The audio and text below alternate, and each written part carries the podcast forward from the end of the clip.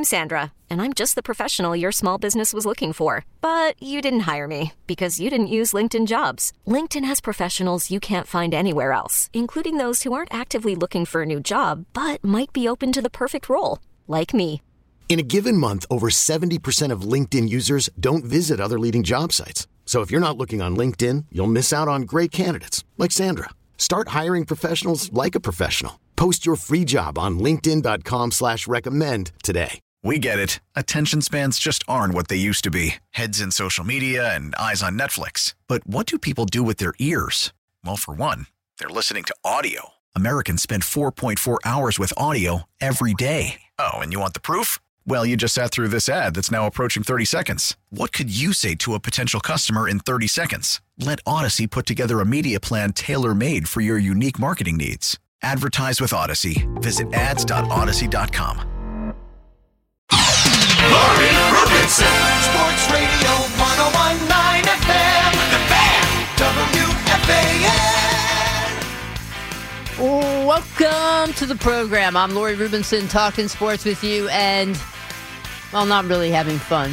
Um, at 877 337 6666.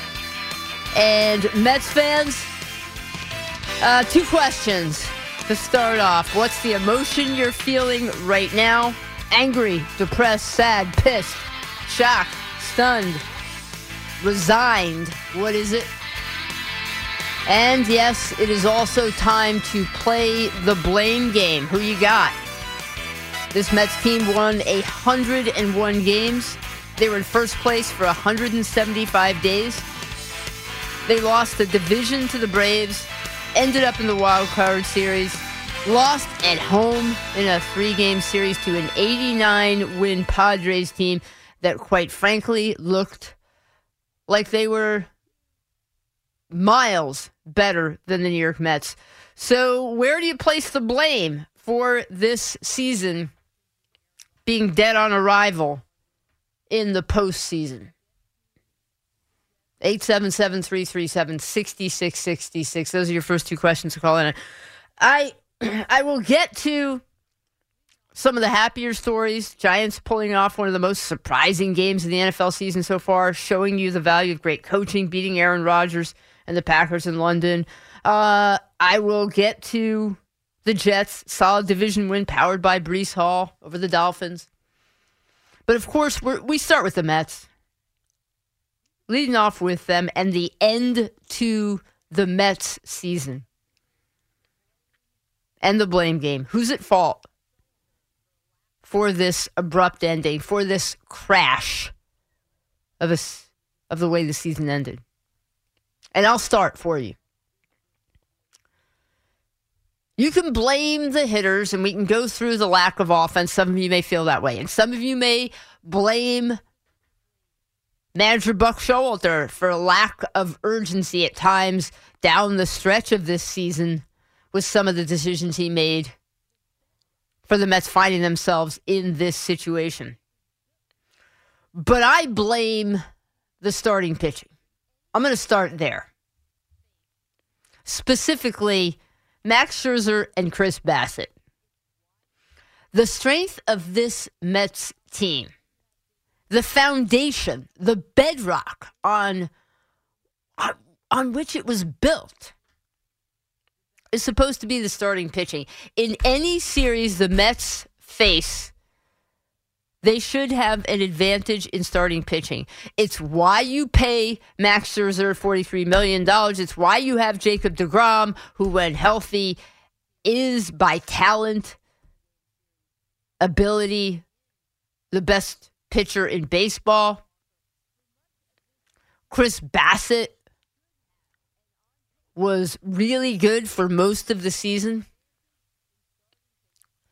And if the Mets had gotten themselves to a five game series, seven game series, then even throwing in a guy like a, a, Taijuan Walker, for much of this season, the Mets should have, and on paper, were supposed to have an advantage in starting pitching.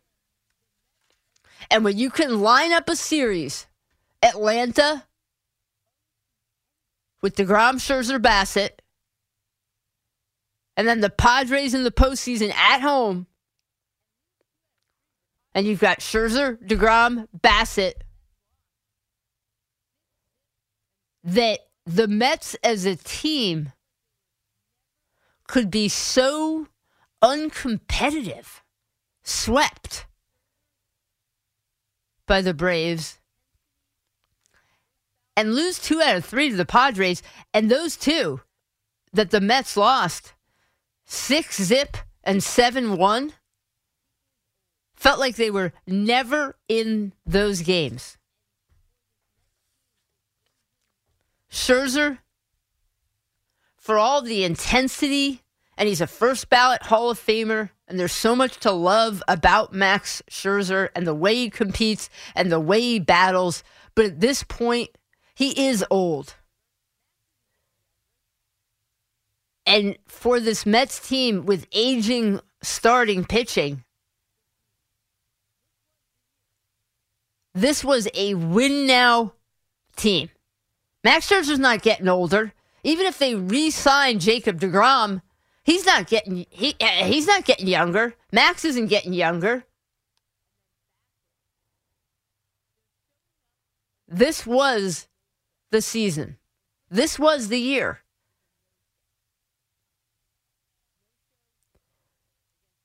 And Scherzer comes up small in the postseason. And then Bassitt, there's showing up and there's being a no show. And Chris Bassitt was a no show. No show against the Braves, no show against the Padres. Doesn't give his team a chance. And the worst part about Bassitt is that when you listen to his pregame press conference on Saturday, the day before he starts, yesterday, he beat himself. He defeated himself. You listen to those comments and the defeatist attitude about New York and pitching in New York. And I don't know how you could be optimistic about Chris Bassitt on Sunday. Here's what he said Chris Bassitt was asked a question yesterday and asked a question about facing Bob Melvin, his former manager, when he was with the Oakland A's. And somehow he turned that question into a referendum on pitching in New York. And he said, comparing New York to Oakland is night and day, just in stuff you have to deal with. He went on to say, I've learned, especially this year, where there's sometimes negativity and stuff like that throughout just, well, we lose two or three games and holy crap, the world's burning down. And he went on to talk about that pitching in New York is like going through the gauntlet and the booze and what you have to put up with with the fans and, and, the media and the scrutiny, all of it. And he was proud of himself for being able to prove himself under those circumstances. And when I heard that, I thought, this guy hates pitching in New York.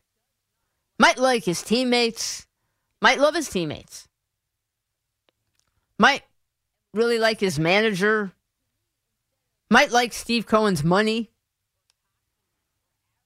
But this guy hates Mets fans and hates the New York media, does not like New York, does not like being here, pitching here. And with that kind of attitude, to me, instead of a, a confidence or cockiness or arrogance or whatever in talking about how proud he was to have faced the gauntlet of New York, it sounded to me like false bravado, like somebody who was almost worried about what he was about to face the next day. And it was a no show. And we can talk about the Padres hitters coming through and the bottom of their lineup and how the Mets turned Trent Grisham, who was a 184 hitter on the season. He, his batting average during the regular season, 184. And he gets into the postseason against the Mets. All he does is bat 500 with a 667 on base percentage and an OP, a slugging percentage of over a thousand, 1250, unheard of.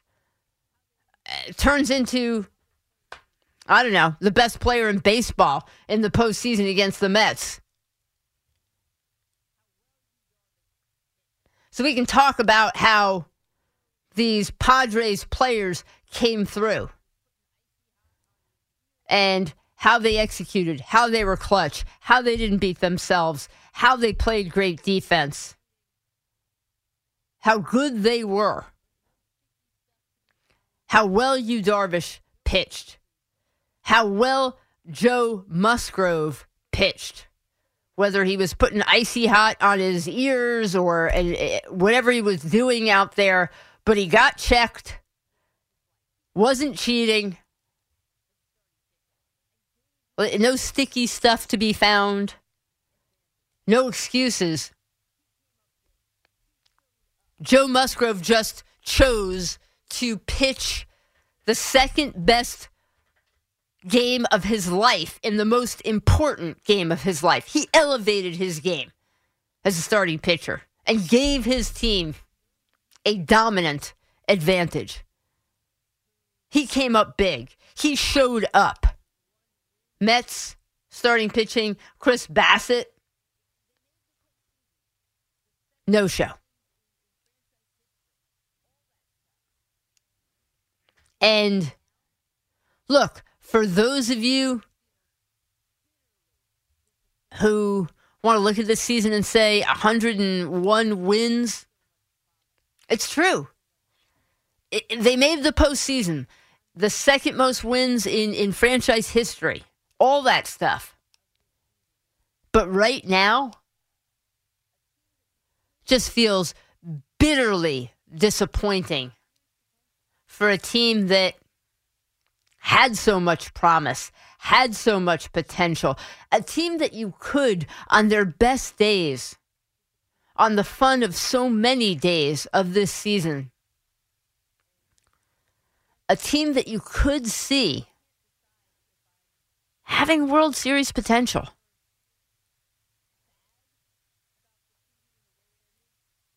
So, just a massive disappointment. And I guess I, I can't decide if I'm more sad about the season and the way it ended or frustrated and angry. But I'll land on my word is disappointment. It just, after the potential of what this team could have been, to come up this small in such a big spot. One hit. So if my most of my blame goes to the starting pitching, we'll look at the lineup and say in the deciding game of the season, one hit. That's it. That's what they could muster. One hit. And so they went away without a fight with a whimper. Non competitive. And I'll tell you what else in terms of disappointment and not showing up. Mets fans, shocking that Citi Field was not sold out. Not sold out on Sunday night for the deciding postseason game of the season. I know tickets are expensive. I understand. It's uh it can be hard. But that's the kind of thing in, in seasons past, regardless of sport, whether it's, um, I don't know, NBA or whatever it is, we make fun of other cities when they don't sell out a playoff game. We smugly sit here in New York and look down our noses at other cities. Ha ha. They can't sell out a playoff game. And with all the people we have here in this town, I understand we have two baseball teams, but with the population that we have, can't sell out a postseason game. Mets haven't been to the postseason since 2016. Six years. Finally get a series at home, three games. Can't sell out the third. The deciding game. Not a sellout. No show. So, Mets lose.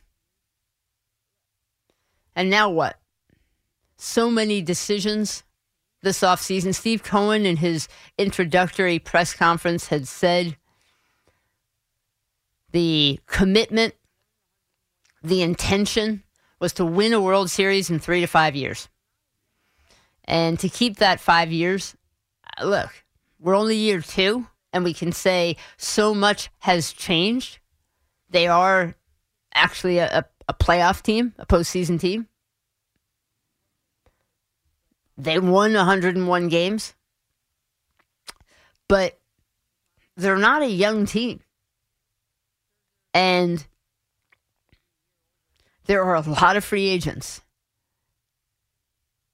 And if starting pitching was the foundation of this team and what they were supposed to be built on for a competitive advantage, well, DeGrom, free agent. Scherzer, going to be a year older, what, 39? Bassitt, free agent. Walker, Carrasco, free agents. Edwin Diaz, the ultimate weapon in the bullpen, free agent. So many free agents on this team. Brandon Nimmo, free agent. So many decisions on this team. And when you compare them to obviously the Atlanta Braves with so much power hitting, but you know, some of the other teams in the postseason and the power bats, it was always clear through most of the season that the Mets were one power bat short. And that they never really had figured out the DH position.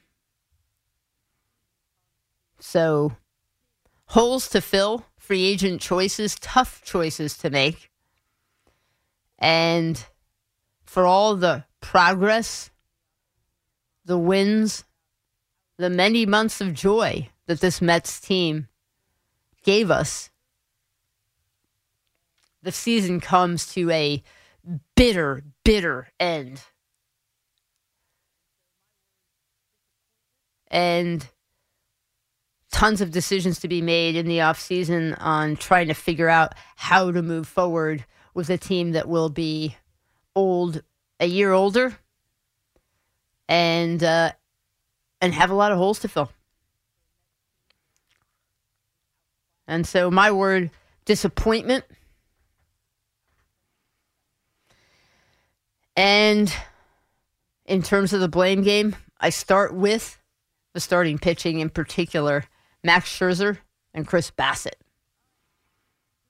I think they, uh, for a Mets team that was outclassed by the San Diego Padres, outplayed by the San Diego Padres, not competitive in two out of three games. I start with Max Scherzer and Chris Bassitt as the reasons why. We get it. Attention spans just aren't what they used to be heads in social media and eyes on Netflix. But what do people do with their ears? Well, for one, they're listening to audio. Americans spend 4.4 hours with audio every day. Oh, and you want the proof? Well, you just sat through this ad that's now approaching 30 seconds. What could you say to a potential customer in 30 seconds? Let Audacy put together a media plan tailor made for your unique marketing needs. Advertise with Audacy. Visit ads.audacy.com.